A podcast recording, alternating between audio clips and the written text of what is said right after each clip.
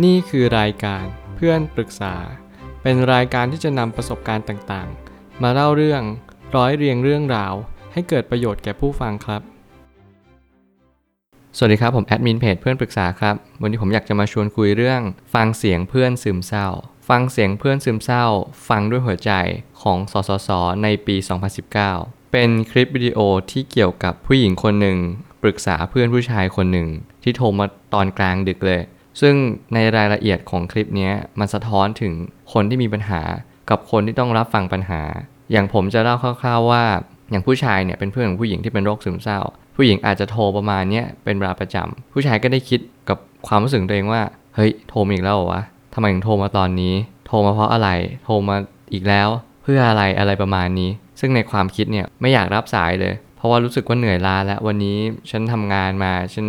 ไม่ไหวกับ การที่ต้องมานั่งรับฟังปัญหาของเพื่อนคนนี้อีกแล้ว เพราะเพื่อนคนนี้โทรมาบ่อยเหลือเกิน แล้วผู้หญิงก็โทรมา โทรมาระบาย โทรมาเล่า ซึ่งรายละเอียดอยากให้ทุกคนไปดูในคลิป เพื่อจะได้เข้าใจเหตุการณ์มากขึ้นว่าเป็นยังไง คนเป็นโรคซึมเศร้า ผู้หญิงเขาก็จะเล่าประมาณว่า เออ ฉันรู้สึกอย่างนี้ ฉันคิดถึงเขาอีกแล้ว เป็นปัญหาเรื่องความรัก คนรักเก่า ซึ่งปัญหานี้ก็จะเป็นปัญหาที่ทุกคนก็จะเกิดขึ้นอยู่บ่อยครั้งอยู่แล้ว ซึ่งไม่สามารถหลีกหนีได้ หลายคนไม่สามารถข้ามผ่านปัญหานั้นได้ จมอยู่กับอดีต จมอยู่กับความรู้สึกนั้น จนกลายเป็นโรคซึมเศร้า จนกลายเป็นอารมณ์เปราะบาง และก็อ่อนแอไปเลย กลายเป็นว่าผู้ชายก็มีความรู้สึกว่า เออเฮ้ยเขาเรียกไงพูดออกไปอีกอย่าง แต่คิดอีกอย่าง แต่ในความคิดเนี่ยไม่ค่อยดีเท่าไหร่ คือไอ้ที่ไม่ดีมันหมายความว่า เรามีความรู้สึกว่า เออไม่อยากฟัง อยากจะพูดแรงๆอยากจะพูดให้มันเข้าใจ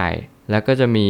อยู่ช่วงหนึ่งที่ผู้ชายหลุดพูดอะไรแรงๆออกไป ซึ่งผมคิดว่าตอนนั้นแหละมันเป็นช่วงที่เพื่อนผู้หญิงคนนี้ที่เป็นโรคซึมเศร้า เขาเงียบไป พอเขาเงียบไปเสร็จ ผู้ชายก็แบบ เฮ้ย แกเป็นไรหรือเปล่า ก็มันเริ่มคิดได้แล้วว่า เออ เราไม่ควรพูดคำนั้นออกไป คือหลาย ๆ ครั้ง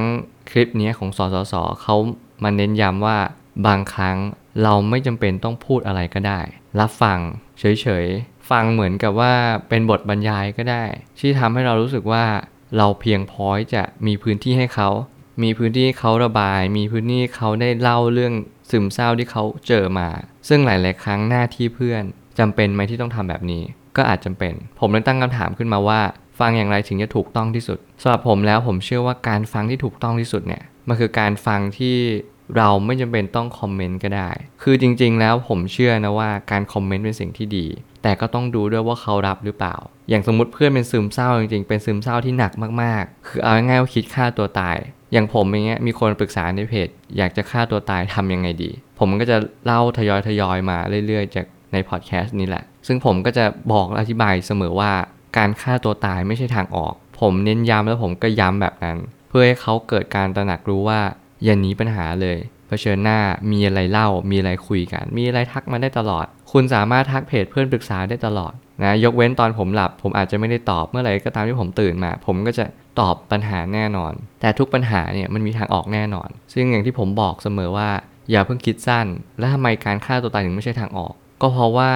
การฆ่าตัวตายเป็นการฆ่าที่กาย ไม่ใช่ฆ่าที่จิต คุณอยากตายจริง ๆ คุณต้องถึงพระนิพพาน อันนี้คือความจริงอย่างยิ่ง ซึ่งคุณต้องทำแบบนี้อย่าคิดฆ่าตัวตาย มันไม่ใช่ว่าคุณจะหนีพ้นหรอก คุณก็ต้องไปเจออีกภพหนึ่งภพหน้าที่คุณไม่รู้ว่ามันมีจริงหรือเปล่า นี่คือไม่ใช่ทางออกแน่นอน การฟังที่ดีก็คือการที่เงียบฟังคอมเมนต์ให้น้อยที่สุด เราเปิดโอกาสให้คนคอมเมนต์ได้ ก็ต่อเมื่อเขาพูดออกมา ให้เราได้คอมเมนต์เขาเท่านั้นเอง คิดได้แต่ไม่ควรพูดออกมา หลายครั้งที่ผมก็เน้นย้ำเหมือนกันว่า ไม่ควรพูดอะไรที่มันทำร้ายความรู้สึก คือการทำร้ายความรู้สึกเนี่ยมันหมายความว่า เฮ้ยทำไมแกถึงคิดไม่ได้วะ จริงๆ ณ เวลานั้นเขาคิดไม่จริงๆนะ ผมเคยได้ยินคำนี้กับตัวเอง แล้วก็เคยพูดคำนี้ออกไปเหมือนกัน ซึ่งตอนนี้เริ่มเข้าใจแล้ว คือตระหนักรู้แล้วแหละว่า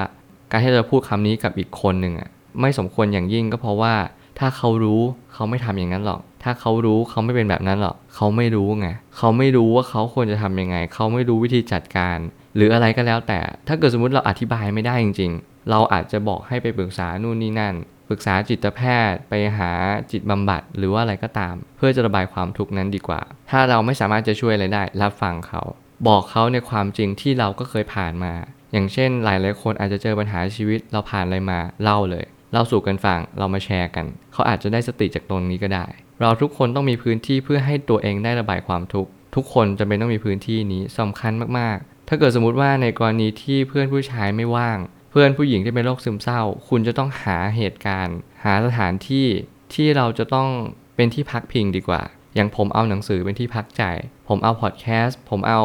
การทำเพจมาเป็นที่พักใจ ผมเชื่อว่าหลาย ๆ คนเนี่ยก็จะมีปัญหาโรคซึมเศร้าเนี่ยแหละ มาก่อกวนจิตใจ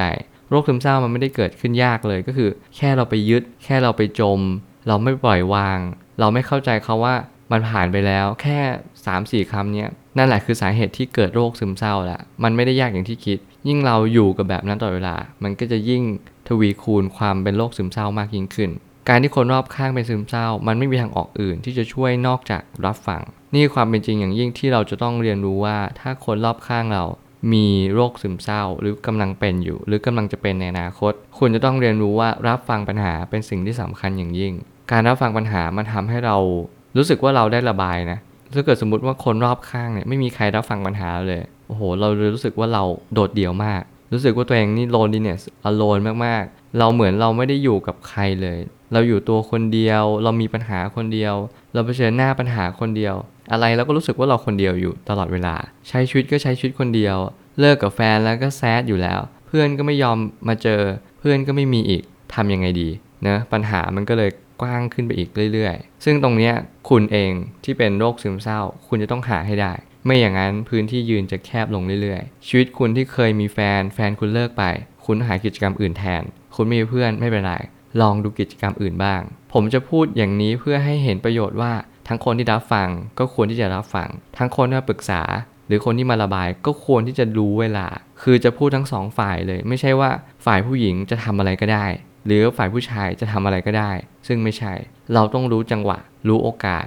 รู้ว่าเฮ้ยแกฉันระบายได้ไหมถามเลยตรงๆ ระบายไม่ได้ก็ไม่เป็นไรฉันจะได้ไปทำอย่างอื่นแทน ถ้าเกิดสมมติว่าโอเค ฉันระบายกับแกได้ใช่ไหมแล้วผู้ชายบอกเออได้ไม่มีปัญหาโอเค เราก็เต็มที่เลย เราก็เอาซะจัดเต็มให้เราระบายซะหมดเลย ก็โอเค สุดท้ายนี้ทั้งนี้ถ้าคุณไม่ไหวจริง ๆ สามารถบอกคนที่เป็นซึมเศร้าได้ว่าคุณก็แย่เหมือนกัน ประโยคนี้จะบอกถึงคนที่เป็นผู้ชายแล้วกันที่รับฟังปัญหาเพื่อนว่า ถ้าเราไม่ไหว ในกรณีที่เฮ้ยเรารับสายแล้วโอเค เราบอกว่าเราไหวตอนแรก แต่ตอนหลังเราเริ่มรู้สึกว่าเออเรารู้สึกแย่รู้สึกดาว ผมคิดว่าเราสามารถพูดตรงๆกับเขาได้นะ ซึ่งมันไม่ได้ผิดอะไร เราแค่บอกว่า เฮ้ยแก ฉันขอจะไปทำงานก่อนหรืออะไรก็แล้วแต่ หรือว่าพูดไปตรงๆเลยก็ได้ว่า เออเฮ้ยฉันคิดว่าสิ่งที่แกเล่าอะ มันมันทำให้ฉันรู้สึกว่าแย่ลงว่ะ เออ มันเหมือนกับว่าแบบฉันไม่สามารถแก้ปัญหาได้ จริง ๆ มันอาจจะดูรุนแรงแหละ แต่ผมเชื่อว่าตรงเนี้ยมันทำให้เรามีเซฟโซนมากขึ้นว่า เราจะไม่ฟังเรื่องอะไรที่มันแย่มากๆ เพราะว่าเราไม่สามารถจัดการมันได้เหมือนกัน คือเอาง่ายๆคือตัวเราเองก็ยังไม่ไหวเลย เราไปนั่งรับฟังคนอื่น คือมันเป็นพื้นที่ที่มันสำคัญมากๆ สิ่งที่คนที่จะมาปรึกษาต้องเลือกให้ได้ว่า คุณต้องปรึกษากับใคร คนไหน และเขารับฟังปัญหาได้หรือเปล่า เรื่องนี้เป็นจุดสำคัญมากๆ ผมเชื่อว่าทุกปัญหาย่อมมีทางออกเสมอ ขอบคุณครับ รวมถึงคุณสามารถแชร์ประสบการณ์ ผ่านทาง Facebook Twitter และ YouTube และอย่าลืมติด Hashtag เพื่อนปรึกษาหรือ f r ร e n d Talk ด้วยนะครับ